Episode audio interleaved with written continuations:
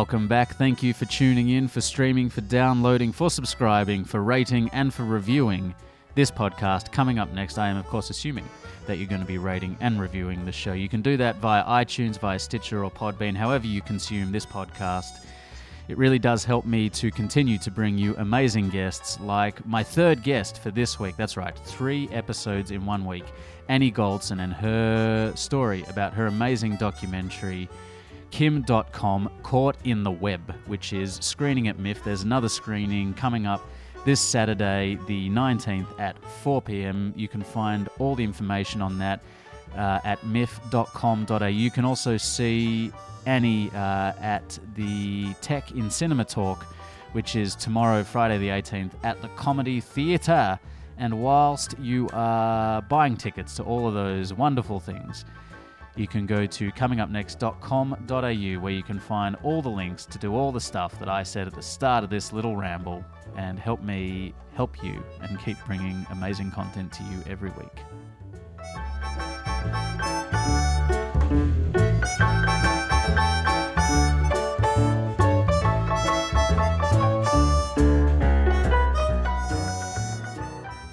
When you when you uh, moved from New Zealand to New York, um, you mentioned that you um, you taught yourself the craft of filmmaking.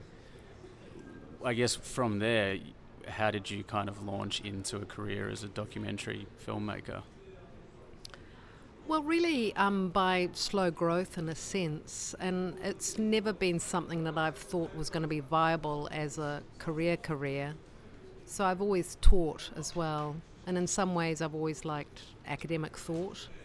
So I've had a kind of dual career as a an academic and a filmmaker, and luckily for me, increasingly the academy began to accept documentary as kind of proper research. Um, so I was kind of fortunate in terms of timing, but I have kept up writing and publishing too because I I feel that kind of feeds into my film work as well. Um, but also it's been handy because it's pretty hard to live as a producer director of your work. Um, you know, unless you're really producing stuff for television, fast turnaround television. Mm. Do you remember it, growing up? Was um, was there kind of a natural propensity towards storytelling or anything like that in your kind of household? Was there? Not particularly.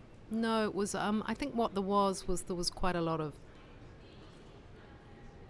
compassion for the world. You know, my, my father actually was a doctor and my mother was a social worker, and we were very much, you know, told that our we should use our fortune for the betterment of others, sort of thing. I mean, that was very much the ethic of the household.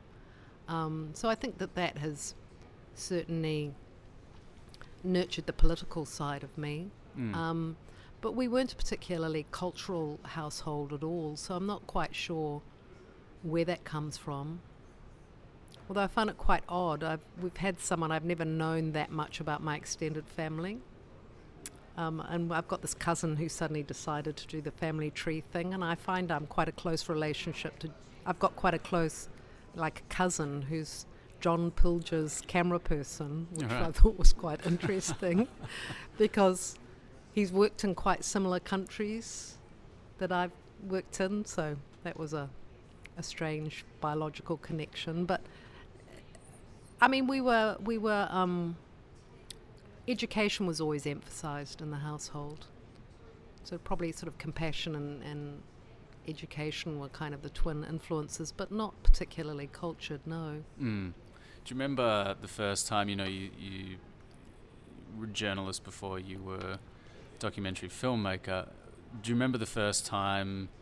That you that you created something, um, perhaps as a journalist or as a document as, as a filmmaker, um, that kind of really gave you that love and that passion.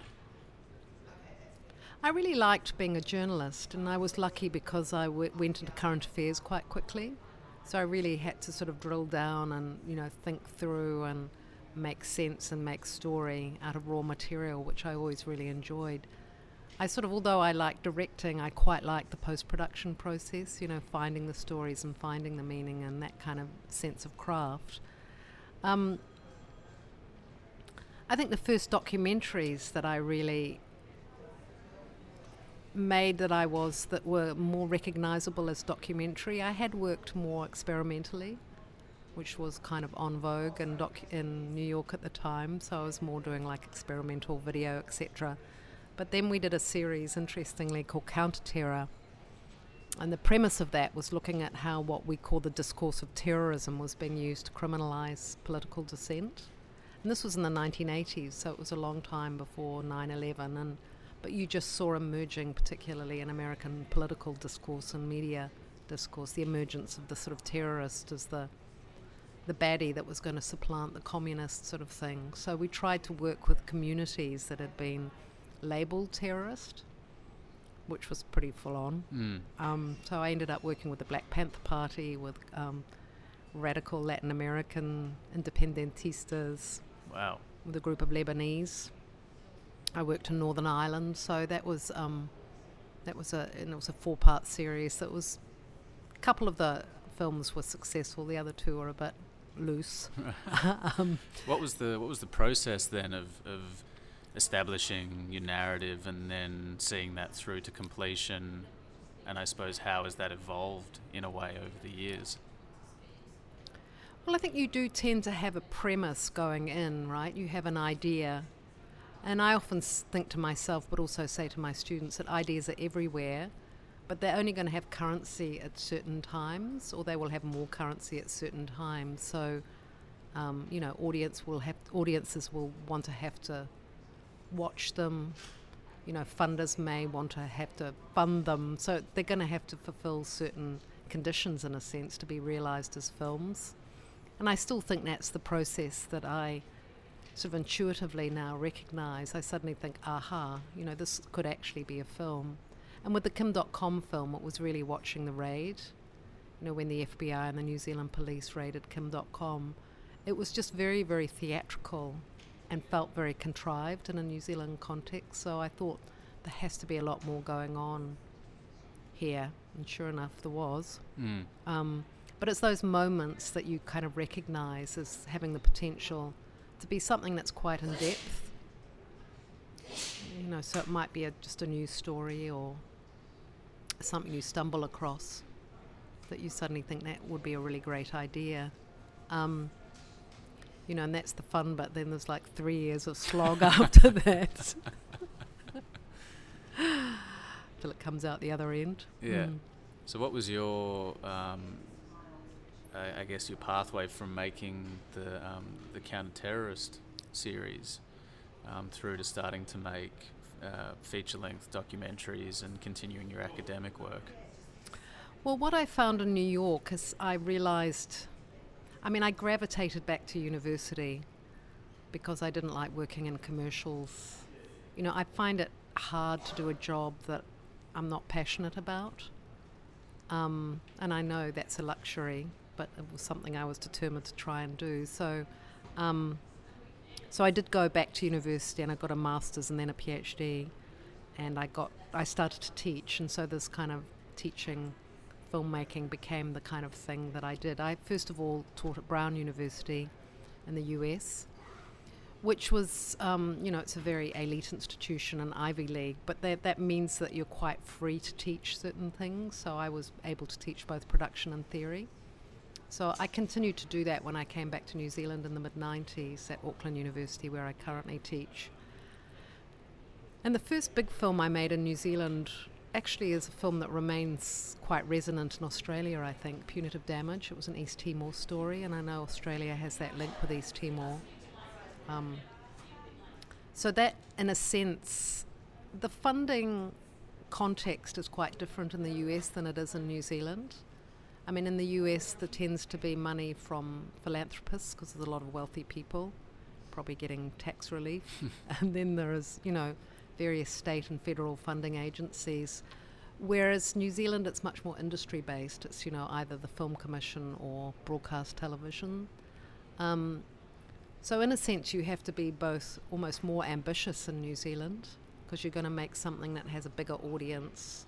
You know, has to fulfil more, probably stricter criteria in terms of delivery and so forth. So. Um, but I had a certain doggedness that I think I'd developed in New York, where you do get bits of money and then you just carry on until you finish something, and it can take quite a long time. So I, I brought a certain doggedness to this first big project, Punitive Damage. So, so that was a feature film, and it did very well at festivals. I mean, I was fortunate in that East Timor changed at the very time I just released the film. There was the referendum called, so I felt like I was on this great tide of history in a way, and there was a lot of there was a lot of hunger to know what the real history of East Timor was. I don't know if you saw the film, but it followed a um, a lawsuit. A young Kiwi activist was shot and killed in the Dili massacre in 1991, and his mother brought a um, a lawsuit out against a particular general.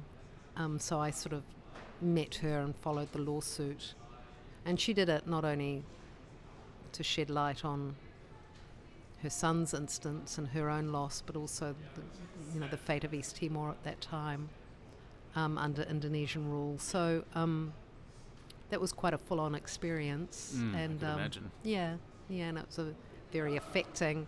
And at that point, I decided, you know, when you're in New York, you're sort of part of this kind of New York subculture where no one really asks where you're from, and everyone's more or less struggling along. But when I came back to New Zealand, I felt much more grounded in the sort of Asia Pacific, and I decided that's really where I wanted to work. So, and particularly around human rights issues, that's kind of what I gravitated towards for you know most of my career. What is it about human rights that you, you're so passionate? I mean, it's, it's a fairly dull question in one sense, but Yeah, for you, what yeah. is what is the kind of thrust of that? I just think I've always had quite a strong sense of social justice, and you know, just looking at how people have to exist sometimes, and you know, thinking about the historical context and you know, relative privilege and exploitation and things. They're just things that get me fired up. Must be pretty fired up most of the time at the moment. Well, I know. I mean, I was actually in this gorgeous hotel here, and I was just watching CNN and hearing about this terrible Charlottesville thing. Mm. That's pretty horrible. Yeah, I know it really is. It just feels like uh, it's like you kind of just leapt back a hundred years in in uh, in progress. Well, I had the strange experience on the plane. I watched Selma coming over, so which was really sort of early in the morning to be watching a film like that. So I seemed to go from Selma to the CNN coverage. And Right. Yeah, It's been a heavy day for you. Very disturbing, Yeah. though. Yeah. Um, you know, I sometimes wonder of those guys if they really did suffer, what they would be like. Mm. You know, these ones that sort of seem to feel so displaced somehow. Yeah. When they all look pretty well fed to me. Yeah. pretty well sheltered as well. Yeah, yeah. Um, yeah. So yes, so punitive damage was an important film, and you know, I guess other films have rolled out since then. You know, they're quite varied, but quite often I come back to that kind of human rights sorts of issues. Although human rights itself is an interesting term, it sort of, I think it quite kind of replaced left wing after the left sort of fell apart, and human rights became a an umbrella term. Mm. really. For, peace and harmony and Yeah, and it's a complex term because no one says they're against human rights. yeah. Probably even Donald Trump wouldn't say that. So it's a bit of an elastic term. Right. Yeah. Because what's the counter? Yeah. Mm. Mm. Um, I guess circling back to your career and, and coming back to um, Kim Dotcom playing at, at MIFF as well, what's what's the process for you, um, you know, in, in terms of identifying an idea? You mentioned the, uh, the, the Mm. notion of ideas and that they're Mm, everywhere and mm. they only have currency at certain times. What was the the uh, the thinking for you of, of hooking into this idea of, of creating a documentary, telling the story of this guy who, by and large, appears to be just a, a, a, a big time criminal. Well, as I say, when I saw the raid and the militarisation of the raid, I found that quite disturbing in a New Zealand context because we don't. That doesn't usually happen. We don't, you know, we have a few gangs, but we don't really have drug barons and things Mm. like that. So it just felt like Mexico or, or you know some other country. And I think partly I'm I was I'm interested in distribution and film distribution because I've made a lot of films, as you know. Some of them have been, a lot of them have been critically successful. Some have been quite commercially successful, but I've never been able to make any money off my films. So I was curious about distribution and why it doesn't seem to work for artists and creatives. And you know that's part of my motivation behind the film. How can we develop a system where creative people can support themselves and be rewarded? Because whereas I don't support infringement, I don't think the traditional distribution structures work for artists and creatives very well either, you know, except for a very small handful. So trying to think of ways of sort of nurturing that sector. And I think to me the internet has that potential. So I guess the question becomes how can you unlock that potential without, you know, massive infringement? Um, but then when more I thought about it, so that was partly probably what sparked my interest because I was never really a Megaupload user. Um, but also when I, you know, that, that sort of sparked my interest, the raid sparked my interest, the involvement of the FBI. And then when I started to sort of drill down more into the story, there were so many things like the illegal spying that went on, issues around privacy and surveillance in the internet age, questions around sovereign sovereignty and militarization since 9/11. You know the massive build-up of certainly the surveillance state, but also these kinds of alliances that it doesn't seem to be in democratic countries we've had much say over. Mm. Um, and then, of course, the at heart of it, as I say, questions around distribution in the digital age. You know, how do we share not just entertainment but also knowledge? And I feel that in the university context as well as sort of in the broader field of entertainment. You know, who gets access to knowledge? Because it seems to be increasingly ring fenced, which seems ironic in the age because you you basically wrap the world in a giant copying machine and then tell people not to share files, Mm.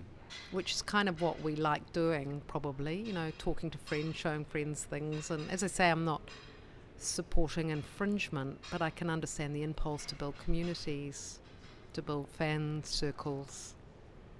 And even within academia, I find it strange because, you know, I write something, a big publisher will publish it, and I'm not allowed to distribute that published version to anyone because I'd be breaking copyright, even though I wrote it and got no money for it. Yeah. You know, and I do that and get published because that's good for my academic career. So there just seems to be lots of ways that we're ring fencing knowledge, scientific knowledge, sci- And- and social making money for sciences, other people. humanities. Yeah. And not sharing it with people outside certain circles. So when you think about it, you know, to buy something legally, if you're a student living in India, maybe making fifteen dollars a month, it's going to be hard to pay nine ninety nine for some equivalent box set Yeah. when it's available on the street. So I figure there are three conditions that lead to infringement. One is the income of the people, another is the cost of legal versions, and the other one is the availability of reproducible technologies. And if those three things exist, I think, you know, infringement happens. And I think there could be business models set up, you know, making stuff available, making it cheap enough, making it good quality, bringing it out at the same time. I think there are models that could be followed. Mm. I, th- uh, I know. I think the um, the film presents such a compelling story that when I was watching it anyway, I felt like at in at the beginning, kind of wondering who this sort of criminal guy is. But by the end of the film, you, I felt like I was completely on his side. So there's this amazing construction where you've presented a really kind of evenly handed sort of account of his life and his story. How do you set about constructing a film because you know um, I was just discussing in another interview that um, documentaries, when done well, can appear as though they're just unfolding in front of the camera, but there's so much work that goes into mm. constructing the story, writing the script, and there's so much. This is told over you know a number of decades as well. So how what what's your process in constructing this sort of story? Well, I always had quite a strong sense, and I think one thing I've learned, and it's particularly probably my scripting process in a sense, you know, because I have a family and because I have a job, I can't just say goodbye, everyone, and go off and just film something, you know, in an observational way for years. Yeah. You know, so I always feel I have a sort of narrative structure I'm aware of. Um, although, of course, then once you start filming, things happen that you don't expect, you can't predict um, but I always felt with the Kim Dotcom film, he's got to me such a compelling narrative, and you know, living in New Zealand, which is such a small country, he's such a big personality. I mean, he's almost entered the lexicon in terms of just familiarity. Yeah, right. Um, so I felt there was a sort of compelling backstory, and I could use that narrative drive to look at these other issues that I feel are really important and, in a sense, exceed Kim com as a personality. So, um, but it was a really hard edit. I mean, we had just so much footage, so much court footage, so much archive. The issues are also in depth. I had such brilliant interviews with very clever people from all over the world. It was really, really hard edit. And, you know, I worked with a great editor, Simon Coldrick. Um, but in a sense, we did follow a script structure I always knew I would finish it after the first extradition hearing because I also knew there would be appeals and counter appeals and I thought that that would kind of future proof the film because you can always do a little caption at the end and say there was an appeal and then a counter appeal, etc. Um, and I knew I wanted to look at his backstory because I had some knowledge of him as a sort of one of the early hackers, Dr. Kimble. I mean, there's something about Kim's humour as I say, it's not that I've, um, you know, making money to me is not the thing I respect hugely in life.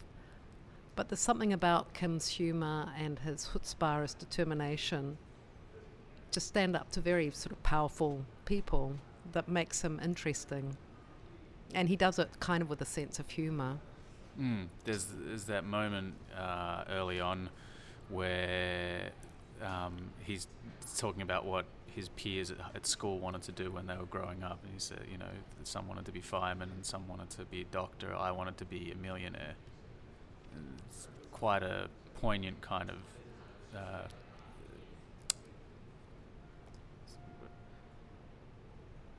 it's completely lost my words. Mm, mm. Um, it's quite a poignant thing for him to kind of express and to share. That's right, especially when you do know his backstory. You can, you know, without getting too psychologizing, you can see what motivates him in a sense. Mm. So, I mean, what was it like to, to interview him, to sit down with someone who rarely gives interviews, who has created such chaos in a kind of um, uh, renegade way? in um, in in quite high up structures. What's it like for you to then sit down with him and, and to interview him? Well, by that time, I feel that Kim and I sort of knew each other better. I mean, it took me a couple of years to get the interview with him, and I was never sure if I was going to get it. I kind of snuck in when he was public and started filming while he was on the road with the Internet Mana, his political career. So obviously that was open to the media, so I got to know him and talked about what I wanted to do in the film. Um, but Kim knew the film would have to be independent and also be seen to be independent. So there was a kind of degree of, there has to be a degree of trust in a way, but there's no, he certainly couldn't control it editorially. So, you know, it's difficult. It's difficult working with all documentary subjects in that regard. I mean, you're always asking for their trust without guaranteeing anything, and mm. so it's kind of a complex dance in a sense. But I think Kim. Kim knew I wanted to drill down and look at some of those deeper issues, and I think in the end he must have thought, well, it was better he be part of it than not be part of it. And there are a few films around, particularly around controversial internet personalities, where they've never granted access, and it becomes more of a filmmaker's journey trying to get to them and using archive and you know using narration. So that I did have to consider that as an option in case he didn't agree. But I was also quite determined that I would get an interview with him. So by the time we did sit down, I was pretty prepared. So I had very specific questions. It was quite late in the edit, so that was also a, something of a concern because we couldn't like restructure the whole thing. So I was pretty aware of where I felt in the kind of somewhat in the flexible edit structure we had where where we needed him and where he would be really compelling. So I didn't go in, although it was a six, we had it was a six-hour interview in the end over two days. Wow. So it was very long. So we had a lot of material. So I did try to cover all the bases really, both in terms of biography, but also the issues, legal issues. But I was also aware in the film structure where I felt he would really contribute. Um, so that was really the process, and luckily we didn't have to tear the whole edit to ribbons and start again. so that was good. Just before we do do wrap up, um, I'm, I'm curious. You know, as a, as someone who is a film um, teacher, academic, what are some of the things that you try and instill in, in your students in early career filmmakers? Um, any anecdotes or, or um, principles of filmmaking? Well, quite often I talk to them about the idea because, you know, content is king in a way. But I say, you know, because some students get anxious, although most of them come up with really good ideas, but they have to be ideas that are going to be suitable to the context. Like I say to them, for me, you have to make a 10 minute documentary over a 12 to 14 week period. So, you know, you can't do the history of globalization. You know, you're going to have to think of something that's proportionate that you can do and that will satisfy me in a sense because I'm the one that's going to be grading it. So, similarly, you're working in a context, you know, what is your audience likely to be interested in? Have there been works made about this before? Is it likely to get funding? Because even though, you know, it's much easier to get your hands on good equipment these days, there's still a lot of labour involved. And, you know, as you make stuff that's more ambitious, you are going to start to want to work with, you know, professional mixers and DOPs and so forth. Um, so one thing is the idea and how you you know ideas have their time and you just have to be the more experienced you get it's almost like an intuition of what will work or not.